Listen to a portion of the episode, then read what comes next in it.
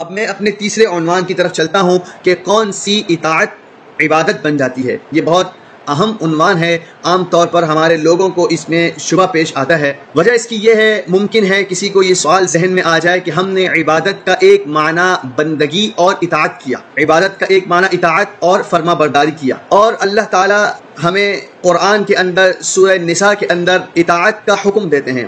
اللہ تعالیٰ فرماتے ہیں، یا ایوہ الذین آمنو، اطیعوا اللہ و اطیعوا الرسول و اولی الامر اے ایمان والو، اللہ کی اطاعت کرو، اللہ کے رسول کی اور اول الامر کی اطاعت کرو۔ اب عبادت کا ایک معنی تھا اطاعت اور فرما برداری تو یہ سوال پیدا ہو سکتا ہے کہ کیا ہمیں سورہ نساء کی اس آیت کے اندر رسول کی اور اول الامر کی عبادت کا حکم دیا جا رہا ہے؟ کیونکہ عبادت کا ایک معنی تو آپ نے اطاعت اور فرما برداری کیا اور یہاں اللہ کہتے ہیں کہ رسول کی اور اول الامر کی اطاعت کرو، تو کیا ہمیں ان کی عبادت کا حکم دیا جا رہا ہے؟ تو اس بات کا جواب دینے سے پہلے میں اول الامر کی تعین کرنا چاہوں گا کہ اول الامر سے کون مراد ہیں اگر ہم اول الامر کے لفظی معنی پر غور کریں تو اس کا معنی بنتا ہے اختیار والے۔ یعنی جن کو کوئی اختیار اور منصب حاصل ہے۔ اب چاہے یہ منصب دنیاوی ہو یعنی وہ حاکم وقت ہو، یا وہ امیر ہو، وہ رولر ہو، یا وہ کوئی دینی منصب رکھتا ہو یعنی عالم ہو، اہل علم ہو، محدث ہو، تو اب چاہے اس کو دنیاوی اختیار حاصل ہو، چاہے اس کو دینی اختیار حاصل ہو، وہ اول الامر کہلائے گا۔ حضرت ابو حریرہ رضی اللہ عنہ فرماتے ہیں کہ اول الامر سے مراد حاکم ہے جو میں نے پہلے بیان کیا۔ اور حضرت ابن عباس رضی اللہ عنہما فرماتے ہیں کہ اول الامر سے مراد اہل علم ہے، محدث ہے فقی ہے۔ امام ابن کثیر اور تفسیر قبری کے اندر یہ دونوں اقوال نقل کیے گئے ہیں۔ اس کے بعد امام ابن کثیر فرماتے ہیں کہ اول الامر سے دونوں ہی مراد ہو سکتے ہیں۔ یعنی اختیار جن کو حاصل ہو، چاہے دینی اختیار ہو، چاہے دنیاوی امور کے اندر اختیار ہو، وہ اول الامر کہلائے گا۔ جب ہم اول الامر کی تعین کر چکے تو اب ہمیں اس سوال کا جواب تلاش کرنا ہے جو پیچھے کیا گیا۔ کہ کیا ہمیں اس آیت کے اندر رسول اور اول الامر کی عبادت کا حکم دیا جا رہا ہے؟ تو اس بات کو سمجھ لینا چاہیے کہ امام امام راضی التفسیر الکبیر میں فرماتے ہیں کہ رسول اور اول الامر کی فرما برداری اگر اللہ کے حکم کے تحت ہے، تو یہ در حقیقت اللہ ہی کی عبادت ہے۔ کیا مطلب ہے؟ یعنی اگر رسول ہمیں اللہ کی بات بتا رہا ہے اور ہم اس کی بات مان رہے ہیں، تو ظاہری طور پر تو ہم رسول کی اطاعت کر رہے ہیں کہ رسول نے ہمیں بتایا اور کہا، یہ اللہ کا پیغام ہے، ہم نے اس کو مانا اور اپنی زندگی کا حصہ بنا دیا۔ تو ہم نے بات رسول کی مانی، لیکن چونکہ رسول وہ بات بتا رہا ہے جو اللہ نے اس کو بتائی ہے، تو یہ در حقیقت اللہ ہی کی عبادت ہے۔ تو امام راضی فرماتے ہیں کہ اگر رسول اور اول الامر کی بات مانی جائے، ان معاملات کے اندر کہ جو اللہ کا ہی حکم ہے، تو یہ در حقیقت اللہ ہی کی عبادت ہے۔ میں اس کی مثال دیتا ہوں۔ میں نے کسی شخص سے کہا کہ تم نماز پڑھ لو۔ اس نے میرے کہنے کے بعد نماز پڑھ لی۔ تو بات تو اس نے میری مانی ہے، لیکن میری کون سی بات مانی ہے جو میں نے اللہ کا حکم بتایا ہے؟ کہ نماز پڑھنا اللہ کا حکم ہے، تو میں جو اس کو نماز پڑھنے کا کہہ رہا ہوں، در حقیقت میں اس کو اللہ کا حکم سنا رہا ہوں۔ تو اگرچہ اس نے میری بات مان کے نماز پڑھی ہے، لیکن حکم اللہ کا ہے، تو یہ اللہ کی عبادت ہوگی۔ اب رسول تو یقینی طور پر وہی بات کہتا ہے جو اللہ نے اس کو بتائی ہے۔ سورہ نجم میں اللہ تعالیٰ واضح طور پر بتا دیتے ہیں، وما عن الهوى ان هو الا وحی یوحا کہ نبی تو وہی بات کرتا ہے جو اس کو وحی کی جاتی ہے۔ لہذا رسول جو بھی کہتا ہے وہ اللہ کی طرف سے کہتا ہے۔ تو ہم جو رسول کی بات کو مان کر افعال کرنے لگ جاتے ہیں، وہ در حقیقت اللہ کی عبادت ہے۔ اب رہ گیا اول الامر کا مسئلہ۔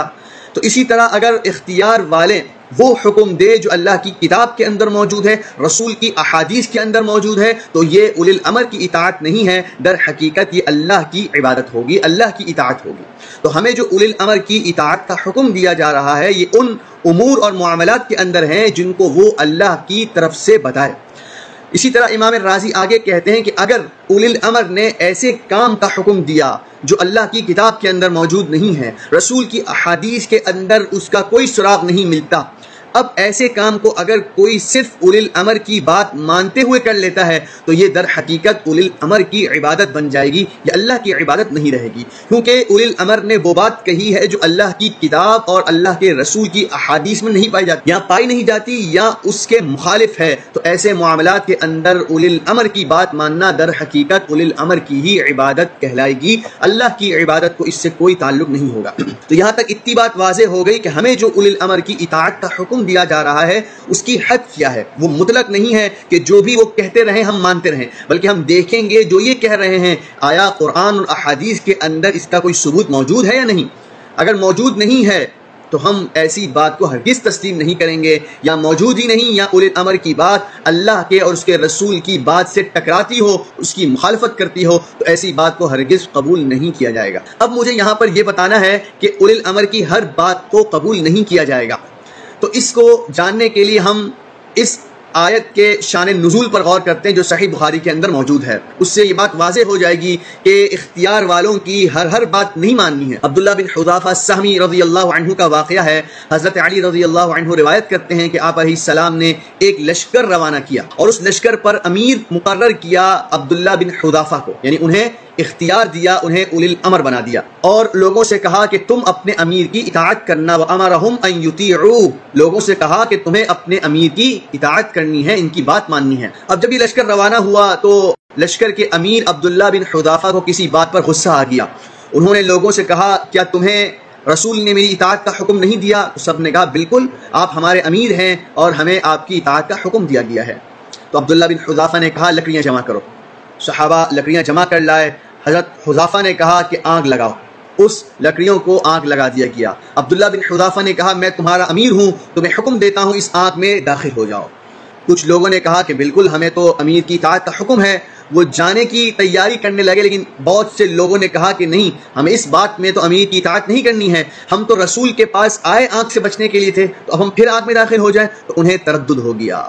تو پھر جب لشکر واپس ہوا تو انہوں نے اس بات کو حضور کے سامنے رکھا۔ اب آپ سورہ نساء کی آیت کے اس دوسرے ٹکڑے پر غور کریں۔ فَإِن تَنَازَعْتُمْ فِي شَيْءٍ فَرُدُّوهُ إِلَى اللَّهِ وَالرَّسُولِ۔ اب اگر تمہارا اول الامر سے جھگڑا ہو جائے اول الامر نے ایک بات کہی، تمہیں تردد ہو گیا۔ یہ بات جو کہہ رہے ہیں، آیا یہ قرآن کے مطابق بھی ہے کہ نہیں؟ آیا یہ بات حضور کی احادیث کے مطابق بھی ہے کہ نہیں؟ اب اب اگر تمہارا اور اول الامر کا تنازع ہو گیا، جھگڑا ہو گیا، تو اب کیا کرنا ہے؟ فردوہ الی اللہ والرسول، تو اس بات کو اللہ اور اس کے رسول کی طرف لوٹا دو۔